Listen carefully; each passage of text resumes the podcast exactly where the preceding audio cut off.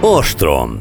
Tarjányi válaszol. A háború legfrissebb hírei, taktikai elemzés, logisztikai analizálás, a haderő felmérése. A stúdióban Tarjányi Péter biztonságpolitikai szakértő felel a hallgatók minden kérdésére.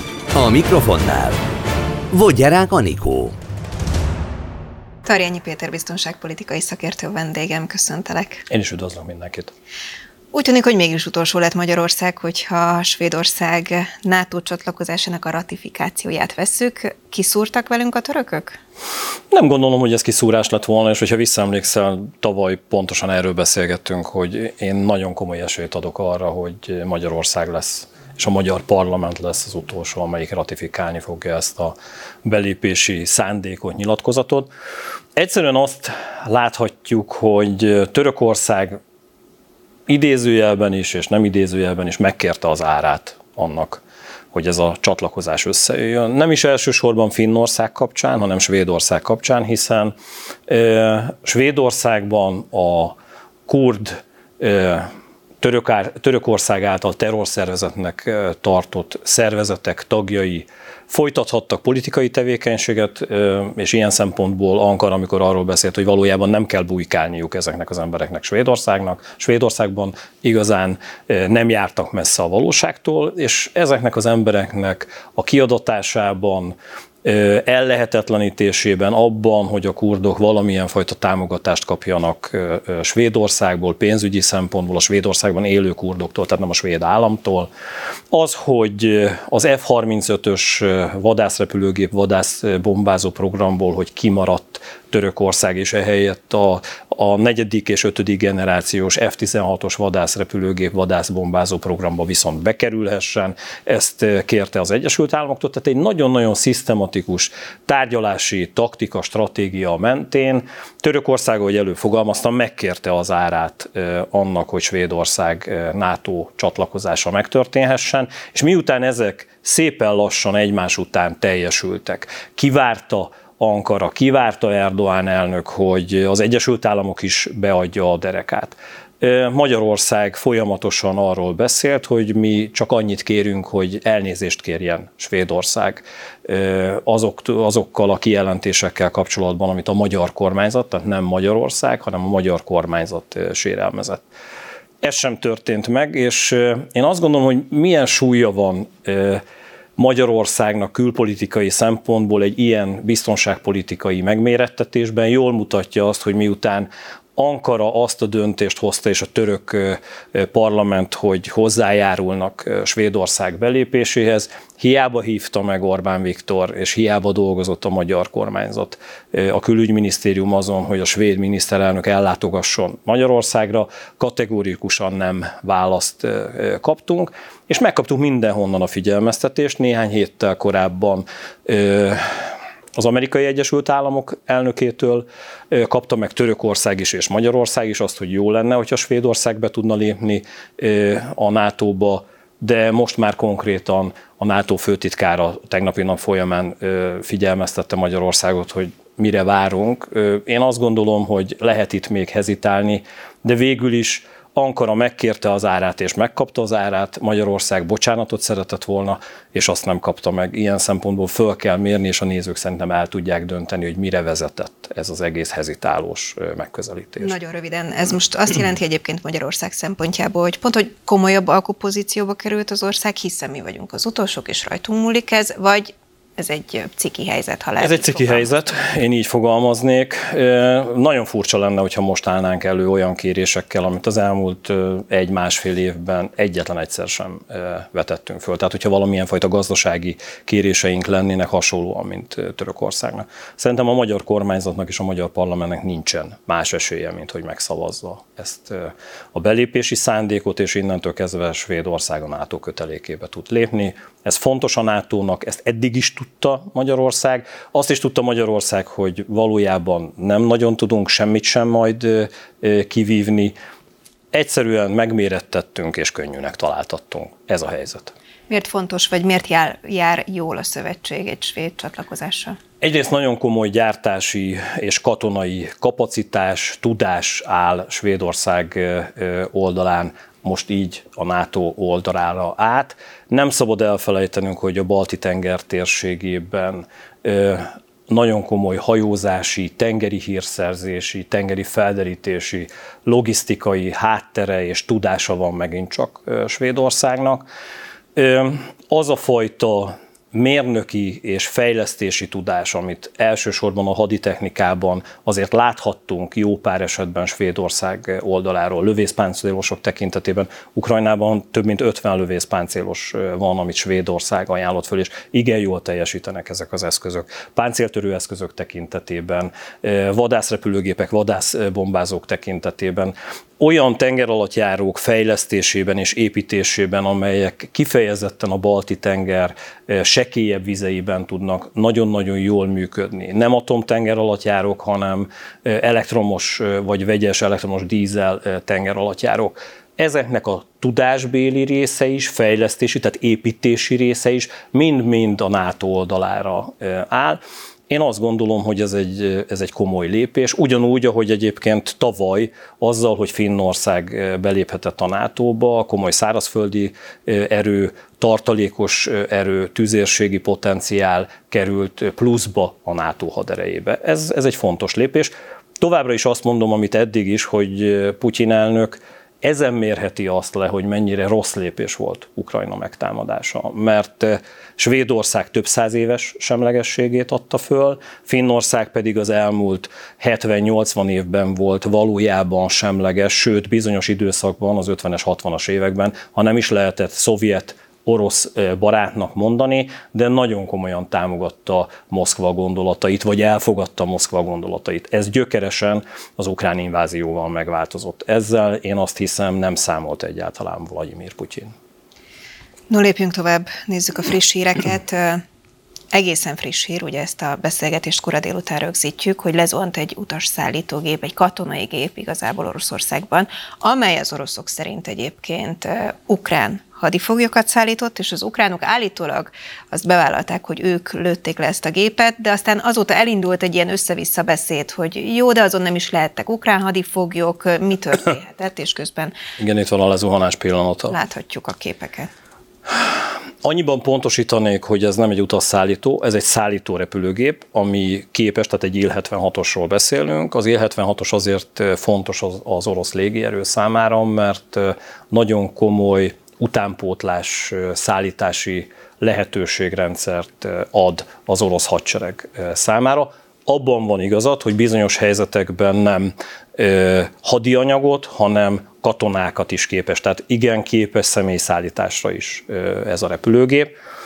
Én azt mondanám, hogy látva ezt az egész hírdömpinget, amiben most pro és kontra mindkét fél kommunikál, értem, hogy miért kínos Ukrajnának, és miért szeretné tisztázni azt, hogy ténylegesen ők lőtték le, ha ők lőtték le, akkor azon a repülőgépen hadifoglyok voltak, vagy olyan katonai eszközök, amelyek muníciót jelentettek az orosz hadsereg számára. Utóbbi esetében teljesen érthető az, hogyha Ukrajna lelő egy orosz szállító repülőgépet, hogyha olyan térségben repül, hiszen háborúban áll Oroszországgal szemben, és célpontként kezeli. Az elmúlt hetekben az elmúlt másfél hónapban vadászrepülőgépeket lőtt le Ukrajna, parancsnoki vezetési pontot, légi vezetési pontot lőtt le, légi koordinációt biztosító orosz repülőgépet lőtt le az Azovi tenger fölött. Tehát az, hogy a harcérintkezésben, a harci összecsapásokban végrehajt ilyen támadásokat Ukrajna, érthető. Az nem mindegy, és az nehezen védhető, és ahogy, ha nézők is megjegyezték, hogy rendszeresen mondom ezt, hogy ez a te világod ugye a kommunikáció világa,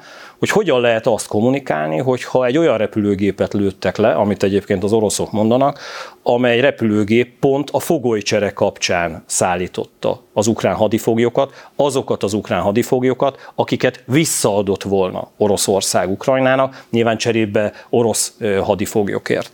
Ha ez történt, akkor azt kell tisztázni, hogy az ukránok tudtak-e arról, hogy ez a fogolycsere éppen megtörténik, tudtak-e arról, hogy ez a repülőgép hadi hadifoglyokat szállít, igen vagy nem. Ha tudtak róla, az nagyon-nagyon kommunikációs szempontból óriási probléma, és hát nyilván a hozzátartozók számára pedig tragédia.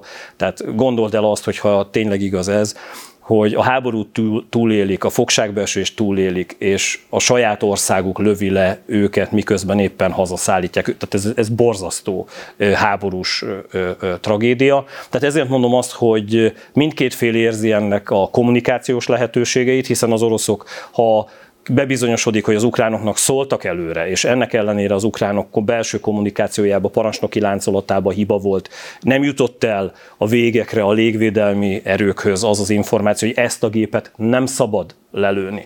Abban az esetben Oroszország azt tudja mondani, nézzétek meg, így vigyáznak a ti kormányotok vezetői az embereitekre, így vigyáznak a katonáitokra, hát nem szégyelítek magatokat, tehát ugye ebbe sok magas labda van kommunikációs szempontból.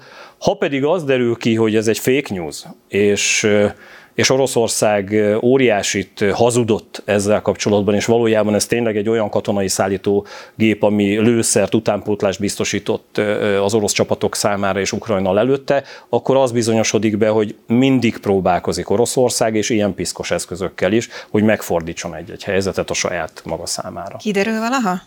Szerintem igen. Szerintem igen. Nézd, pont ahogy a bejátszásban láthattuk úgy, hogy Betty ugye összerakta ezt, hogy a légicsapás bekövetkezte után mennyi idő telt el, másfél óra, két óra, itt a stúdióban elemezzük, és, és videófelvétel van erről az egész helyzetről, tehát nyilván sokkal-sokkal több információ áll majd rendelkezésre. Ilyenkor egy-egy ilyen támadás után azok a műholdak pillanatok alatt megmutatják, hogy honnan jött a csapás, honnan szállt föl a repülőgép, sőt, még azt is el tudom mondani, hogy kizár dolog, hogy ne lenne olyan felvétel, ahol a beszállás pillanatában, tehát hogy rakodják azt a repülőgépet, és hogy arra muníció kerül föl, vagy katonákat terelnek föl, ukrán katonákat a repülőgépre. Szerintem egy-két napon belül ebben tisztán. A múlt héten témánk volt az, hogy a Bild szerint Németország egy olyan hadgyakorlatot végzett, amelyben arra készülnek fel, hogy esetleg az oroszok ellen kell küzdeni. Ezt azért azóta nagyon sokan cáfolják, vagy kételkednek abban, hogy ez valaha megtörténhetette egyáltalán, vagy így volt-e. Most viszont Rob Bauer, a NATO katonai bizottságának elnöke nyilatkozott egy sajtótájékoztatón, és ő konkrétan azt mondta, hogy a nyugat civil lakosságának fel kell készülnie arra, hogy a NATO teljes körű háborúba keveredhet Oroszországgal. Ezek mennyire riogatások, mennyire előremutatások, mennyire magyarázkodások? Mit jelent egy ilyen mondat? Bontsuk ezt három felé. Nyilván most Ukrajnához kapcsolódóan, és akkor kezdjük először a kommunikációval. E, Ukrajna számára a megfelelő nyugati pénzügyi támogatás és utánpótlás kell. Ezt most négyszer aláhúzom. Az, hogy a kommunikációs térben ezzel kapcsolatban mindenki nyilatkozzon, és mindenki arról beszéljen, hogy ez fontos, ezen keresztül hozzátegyék azt, hogy ez azért fontos, mert hogyha Ukrajna ezt nem kapja meg, akkor Ukrajna elbukik, és ha Ukrajna elbukik, akkor jönnek majd az oroszok. Ez részben igaz, részben azért egy olyan fajta csúsztatás, hogy ha egy ilyen helyzet megtörténne, és továbbra is mondom, Oroszország nem tudja ezt a háborút megnyerni, a nyugat el tudja veszíteni. Tehát azzal, hogy nem ad utánpótlást, de Oroszország olyan veszteségeket szenvedett, hogy az a fajta forgatókönyv, hogy Oroszország egy esetleges ukrán vereség, nyugati vereség után azonnal meginduljon a NATO ellen, olyan veszteségeket szenvedett Moszkva, ami azt mutatja, hogy egy ilyen hadjáratot egyrészt nem vállalhat be, másrészt egyébként nem is lenne képes megtenni és végrehajtani.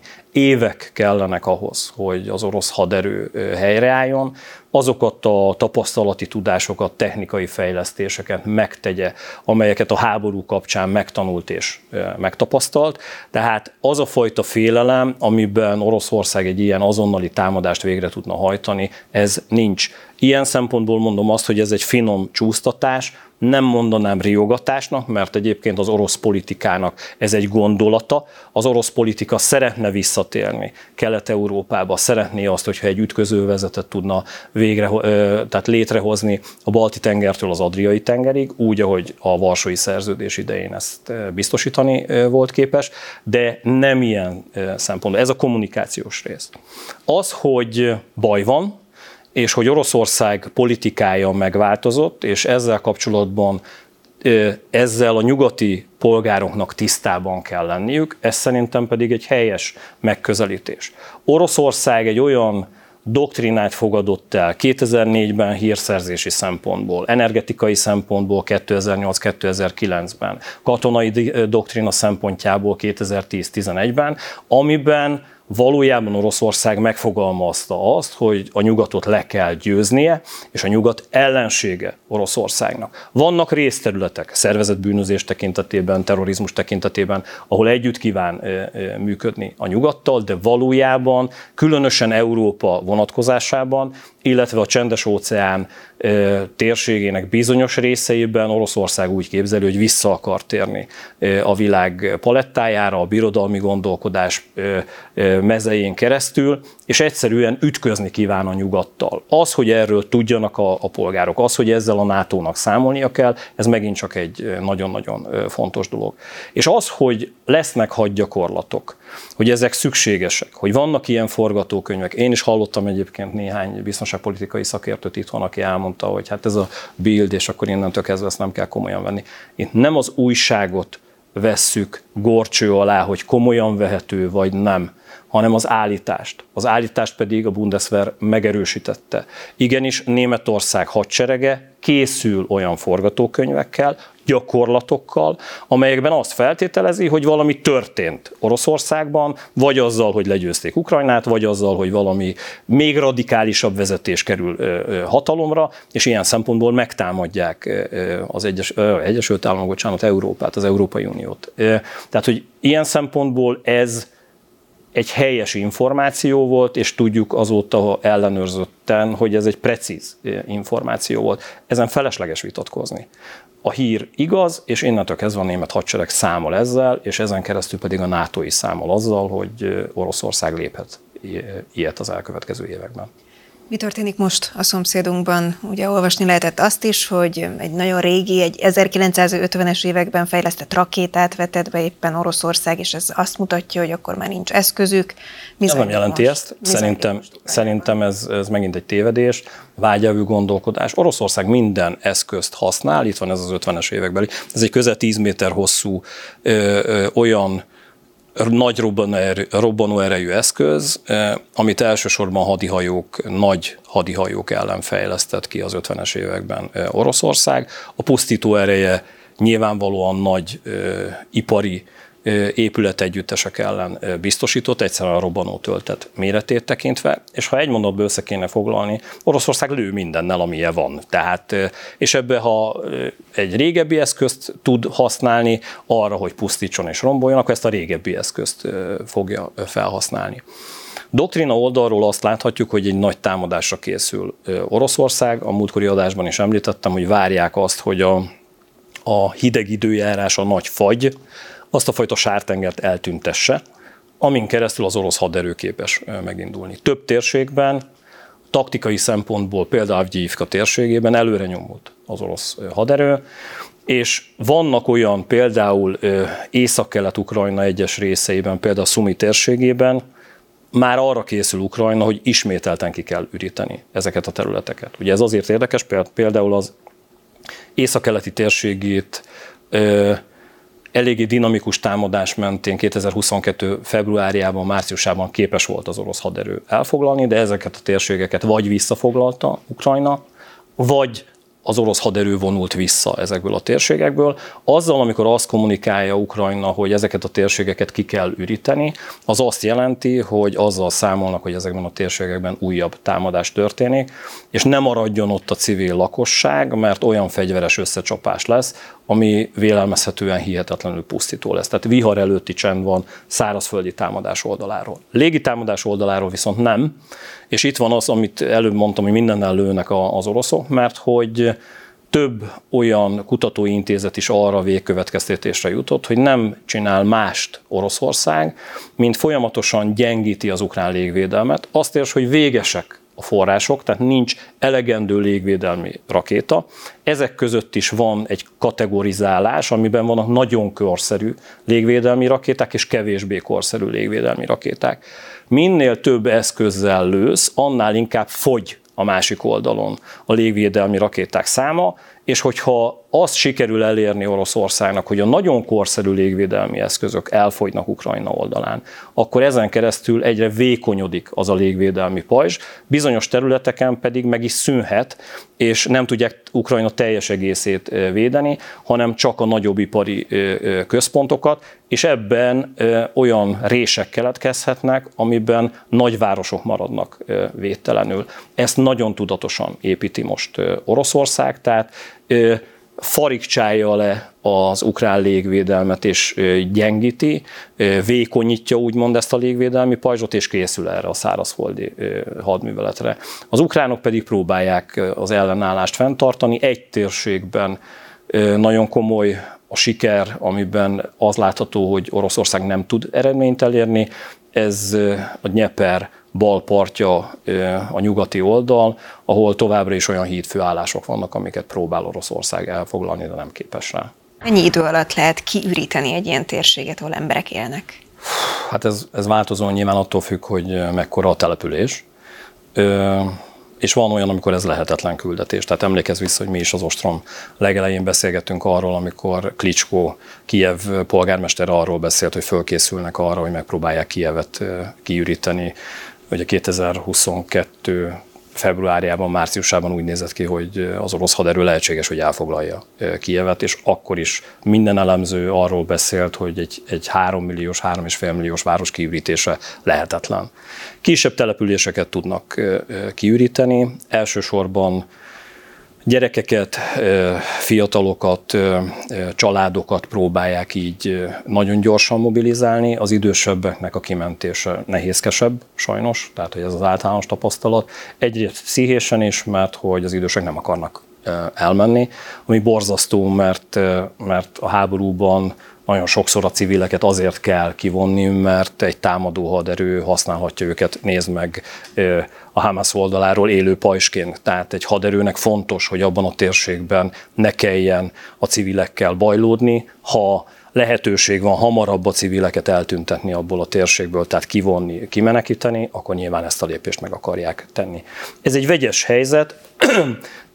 Én azt látom, és az elgondolkodtató, hogy ismételten Ukrajna valahonnan hírszerzési információkkal rendelkezik, mert konkrét térségek tekintetében teszi meg ezeket a kiürítéseket, ami egyrészt azt mutatja, hogy rendelkeznek valamilyen háttérinformációval a tekintetben, hogy mire készül Oroszország, másrészt Hát ez egy visszajelzés Moszkva számára, hiszen Moszkva, amikor ezeket a híreket olvassa, amiről mi is most beszélgettünk, akkor pontosan le tudja mérni azt, hogy ezekben a térségekben kíván-e támadásokat végrehajtani, és hogyha azt látja, hogy az ukránok már menekítik a civileket, akkor nyilvánvalóan Moszkva tisztában van azzal, hogy nagy valószínűséggel Kiev tudja a terveit.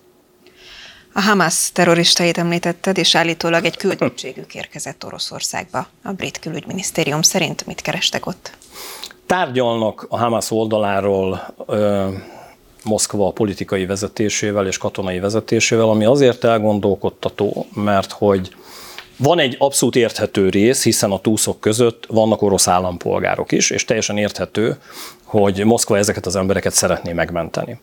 De van egy olyan olvasata a közel-keleti válságnak, amit egyre inkább lehet látni. Hadd mondjak egy másik információt, amiben a Vörös-tenger térségében a jemeni huszik, akik ugye több támadást végrehajtottak kereskedelmi hajók ellen, illetve az Amerikai Egyesült Államok katonai hajói, hajói ellen is.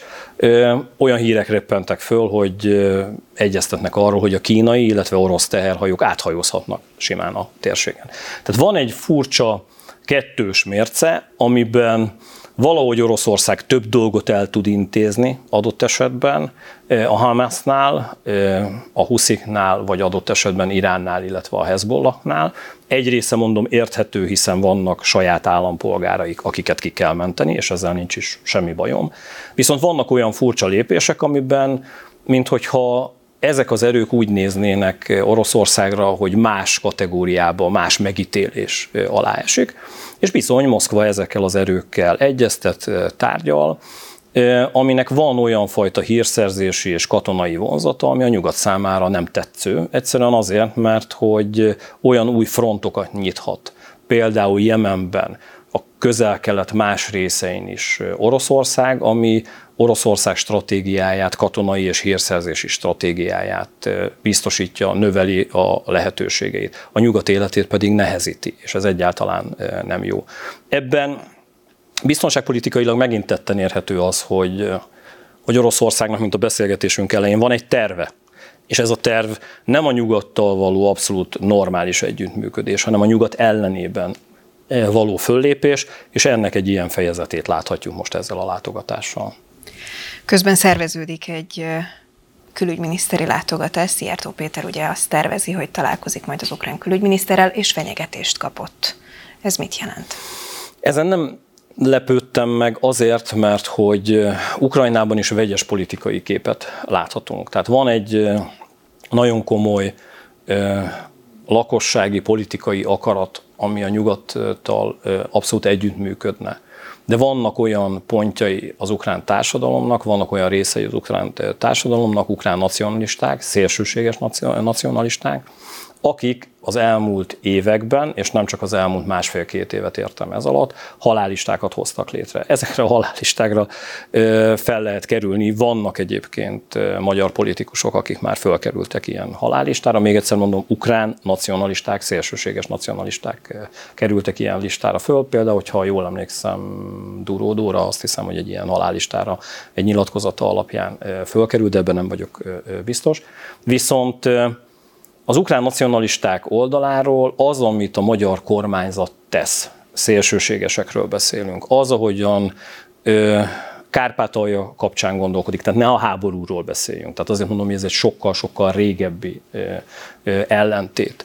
Ö, az, hogy Magyarország tekintetében állandóan revizionista gondolkodást jelenít meg ez a szélsőséges csoport, most a háború kapcsán még inkább szélsőséges irányba léptek, és az, amit Magyarország képvisel, és az, ahogyan több esetben nem működött együtt Ukrajnával, ennek kapcsán mondták azt, hogy nagyon kemény lépéseket, akár támadásokat is végrehajtanának magyarok ellen, politikusok ellen. Én ebbe tudom, tehát én nem gondolom azt, hogy a normál politikai térben Ukrajna politikai vezetésének érdekében állna egy ilyen fenyegetést összehozni, támogatni, egy Európai Uniós, egy NATO tagállam külügyminisztere kapcsán, de vannak olyan szélsőségesek Ukrajnában, akik ezt nagyon komolyan gondolják. Nem hiszem, hogy veszélyben lenne Szijjártó Péter élete, Pontosan azért, mert ezzel Ukrajna is tisztában van, és ezek a nacionalisták sok bajt okoznak a mostani ukrán kormányzatnak, és amellett, hogy az ukrán külügyminiszter pedig orosz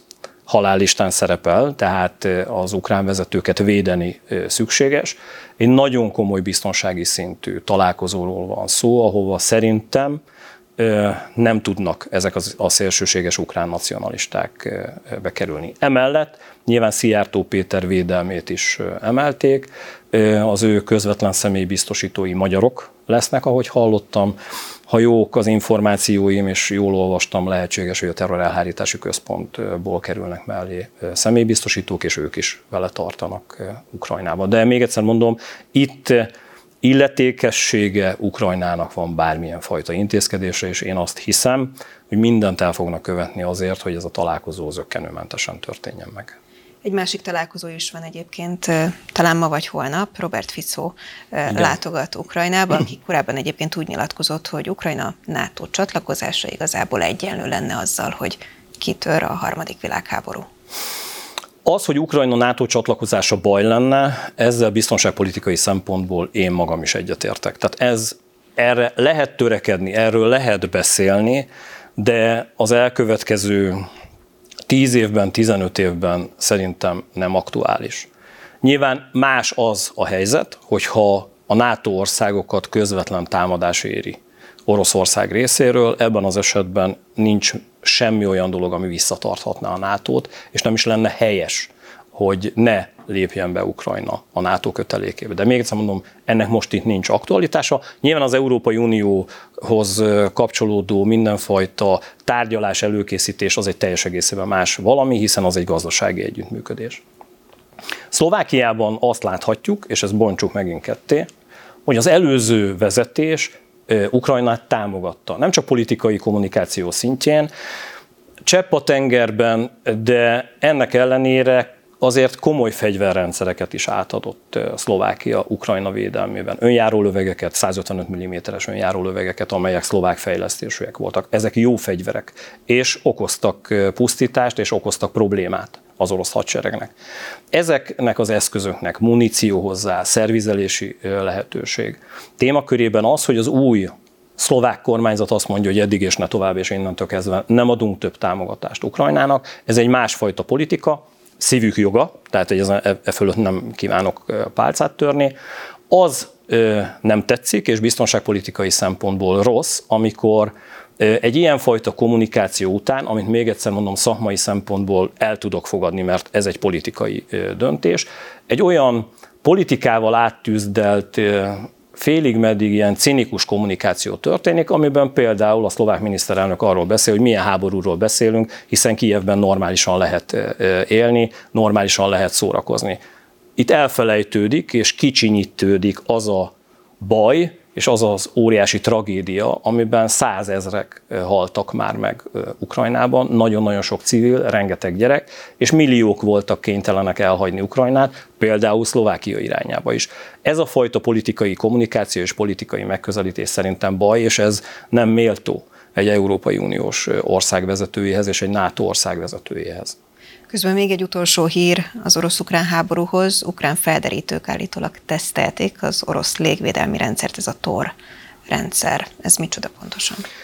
A TOR rendszer egy olyan légvédelmi rendszer, ami közepes és kis hatótávolságú támadó légi célok, drónok ellen jól bevethető, és egy olyan mm, metódus láthattunk, és ezzel kapcsolatban több videó is napvilágot látott a YouTube-on, ahol az látható, hogy valamilyen eh, kisebb célpontot oda küldenek a légvédelmi eszköz közelébe, ezzel aktiválják úgymond a légvédelmi eszköz eh, támadási eh, eh, oldalát, ezzel mindenfajta helyzetét, pozícióját, támadási lehetőségét felfedi ez a légvédelmi rendszer, és ezt követően, mint hogy a videóban is látható, megérkezik az a valódi rakéta, ami csapásmérésre, vagy valódi drón, vagy pusztító drón, ami csapásmérésre van kitalálva, és megsemmisíti ezt az eszközt. Ilyen taktikák pro és kontra, tehát én ettől azért nem esnék hanyat, tehát hogy ez nem valamilyen fajta zseniális új ö, ukrán találmány, ezt a fajta logikát, az ilyenfajta beugratásokat ö, mindkét oldal végzi, és mindkét oldal ezzel pusztítja a másik katonai eszközeit, katonai erejét. Beszéljünk a másik térségről is, a közel-keletről, és már említettük Jement, ahol közben egyébként Amerika újabb csapásokat hajtott végre. Ez milyen szintű beavatkozásnak számít? Ebben furcsa a megítélés most. A múltkori adásban én arról beszéltem, hogy itt már eszkalációról kell beszélnünk. És hogyha megnézed a térség elmúlt egy heti katonai akcióit, és egyáltalán milyen beavatkozások történtek, eh, Irán támadást hajtott végre Pakisztán ellen, Pakisztán ellen támadást hajtott végre, Irán támadást hajtott végre, közvetlen támadást Irakban. Ők arról beszéltek, hogy egy Irakban állomásozó Mossad, tehát izraeli hírszerzési központot, egy rejtett izraeli hírszerzési központot semmisítettek meg. Azóta kiderült, hogy ez nem valós hír, civileket öltek meg. Szíriában támadást hajtott végre, Izrael, Irán Szíriából Hezbollah számára fegyverrendszerek érkeztek Dél-Libanonba, amivel támadásokat hajtottak végre Izraelbe. Izrael Gázában tovább folytatja a hadműveleteket, és ugye Netanyahu arról beszél, hogy Cisjordániában kell folytatni a támadásokat, és visszaérve egy ilyen gyors helyzetképet ö, ö, tettünk, elérkezünk Jemenhez, és Jemen partjairól továbbra is támadják a kereskedelmi hajókat, a nyugati kereskedelmi hajókat, ami azt jelenti, hadd mondjak egy konkrét példát, Ezelőtt három-négy héttel egy tengeri konténer, tehát amiben a, a termékeket bepakolják, megközelítőleg ilyen 2000-2100 dollárba került. A jemeni huszik támadása után ez most ilyen 6000-6300 dollárra szökött föl az ára. Tehát ez azért baj, mert a tengeri kereskedelemben használt eszközök, hajók, minden mögöttük álló cég és hajózási társaság árat fog emelni, ami megemeli a kereskedelmi értékeket, és ez mindenkinek fog fájni, itt Magyarországon is néhány héten belül. Tehát a terroristáknak igenis van tervük, és ilyenkor, amikor egy ilyen válaszcsapás történik, elkezdik mérlegelni az elemzők, hogy most valójában kesztyűskézzel bánik a nyugat, Jemenben a huszikkal, vagy nem. Tehát a kérdésedre válaszolva itt két megközelítés van. Van az egyik megközelítés, amit én mondtam, amiben arról beszélünk, hogy itt eszkaláció történt, hiszen dörögnek a fegyverek szerte a térségben, és nem csak Gázában, és nem csak Jemenben és Jemen környékén a, a, a tengereken. És van a másik megközelítés, amiben arról beszélnek elemzők, hogy nézzük meg például a Hezbollah rakétakészleteit. És ha erre ránézünk, akkor Libanonban egyébként képes lenne a Hezbollah tízszer ennyi rakétacsapást végrehajtani. Tehát, ja és egyébként az amerikai Egyesült Államoknak meg még nagyobb készletei vannak, Jement porig tudná bombázni, ha akarná. Tehát azáltal, hogy ezt egyik fél sem teszi meg, a Hezbollah nem lövi ki az összes rakétáját Izraelre, vagy nem vált át pusztítóbb csapásokra.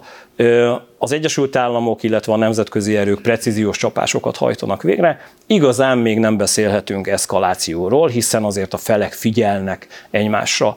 Én azt gondolom, hogy ez egy önbecsapás. Igenis az eszkaláció megtörtént, arra figyel a nyugat egyelőre, hogy az arányosság elveit olyan szempontból betartsa, hogy elsősorban katonai célpontokat támadjon, és a nagy létszámú kiképző táborokat, tehát ahol nagyon sok ember van, és nem csak terroristák vagy miliciák, hanem civilek is, ezeket a térségeket elkerüli. Egyetlen egy esetben, ha olyan támadás történik, ami mondjuk sikeres lesz, a jemeni huszik oldaláról egy nyugati hadihajó ellen.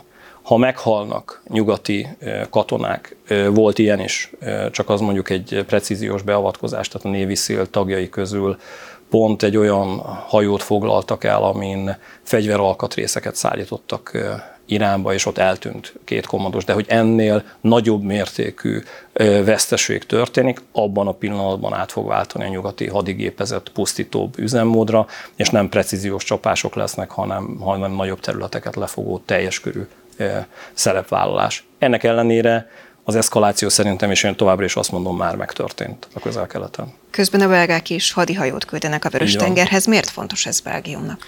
Ez egyrészt egy nagyon sokan azt mondják erre, ez egy elképes felajánlás. Tehát Belgium, tehát egy kis ország elküld egy fregattot. Ez a fregatt komoly fegyverrendszerrel rendelkezik. Egy ilyen erő biztosítani tudja azt, hogy a Vörös-tenger térségében kereskedelmi hadihajókat megvédjen. Minden egyes ilyen hadihajó csökkenti a terroristák támadási lehetőségeit, és ilyen szempontból az, hogy egy hadihajóval több van, az igenis számít ennek a nemzetközi koalíciónak, és nyilván ennek van egy politikai és kommunikációs része is, ami arról szól, hogy lám-lám egy kisebb ország is úgy érzi, hogy felelősséget kell vállalnia egy ilyen műveletben, és segíteni kell a nyugati erőket a terroristák ellenében. Mindeközben Amerikában zajlik az előválasztás, és Trump ugye friss hír, hogy a második előválasztási fordulót is fölényesen megnyerte. Trump az, aki azt mondja magáról, hogy egy nap alatt békét tudna teremteni, legalábbis egészen biztosan az orosz-ukrán háború tekintetében, és közben érdekes hír volt így az egész választási kampány kapcsán, hogy a Kreml azért ezt helyre tette, hogy ők nem annyira értik, hogy miről beszél, Trump, amikor ők nincsenek kapcsolatban. Nyilvánvalóan azt, hogy, hogy ők milyen kapcsolatban vannak egymással, ezt nem fogja kiteríteni a Kreml, de tényleg ezt kapcsolatban az vannak? Biztos, hogy kapcsolatban vannak.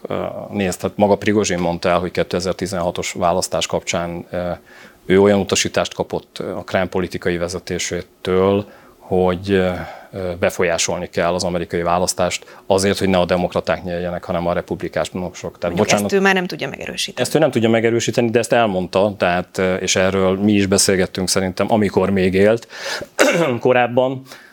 Tehát az, hogy a Krem számára Trump elnök lenne a jobb jelölt, a republikánus győzelem lenne üdvözítőbb, ez nem kérdés. Egyszerűen azért, csak egy példát hadd mondjak, szerintem a nézők ezt már nagyon sokszor hallották az utóbbi hetekben, hogy a republikánusok teljes egészében másképp gondolják Ukrajna finanszírozását. De ez az egy nap alatt vége lesz a háborúnak című szösszenet nem csak a, az oroszok oldaláról vetett fel kérdéseket, azért Zelenszky elnök is azt mondta, hogy ő nagyon-nagyon örülne, tehát hogy már most, ha ezt a csoda elixírt úgymond tudja Trump elnök a megoldást, hogy hogyan lehet egy nap alatt véget vetni ennek a háborúnak, akkor, akkor kéri, hogy, hogy fáradjon el Kijevbe, és mondja el nekik, mert, mert akkor ők meglépik ezt, és nem várják meg a novemberi elnökválasztást.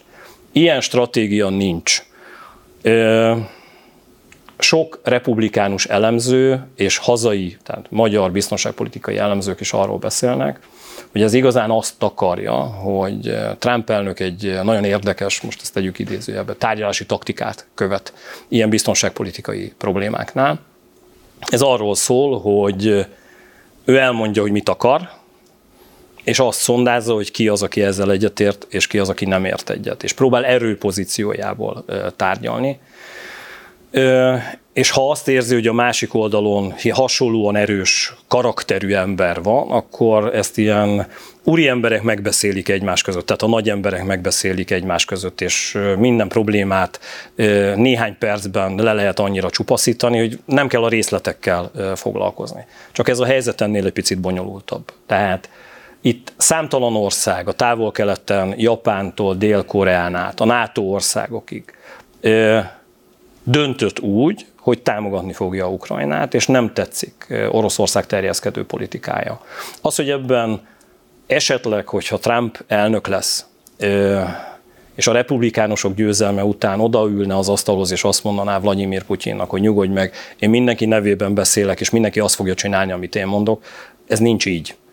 És az, ami nagyon-nagyon lényeges, és amit látnunk kell, hogy nagyon sokan itthon is arról beszélnek, hogy Ukrajna, maga Orbán Viktor is ezt mondta. Valójában, ha Amerika akar valamit, akkor Kiev szalutál, tehát végrehajtja.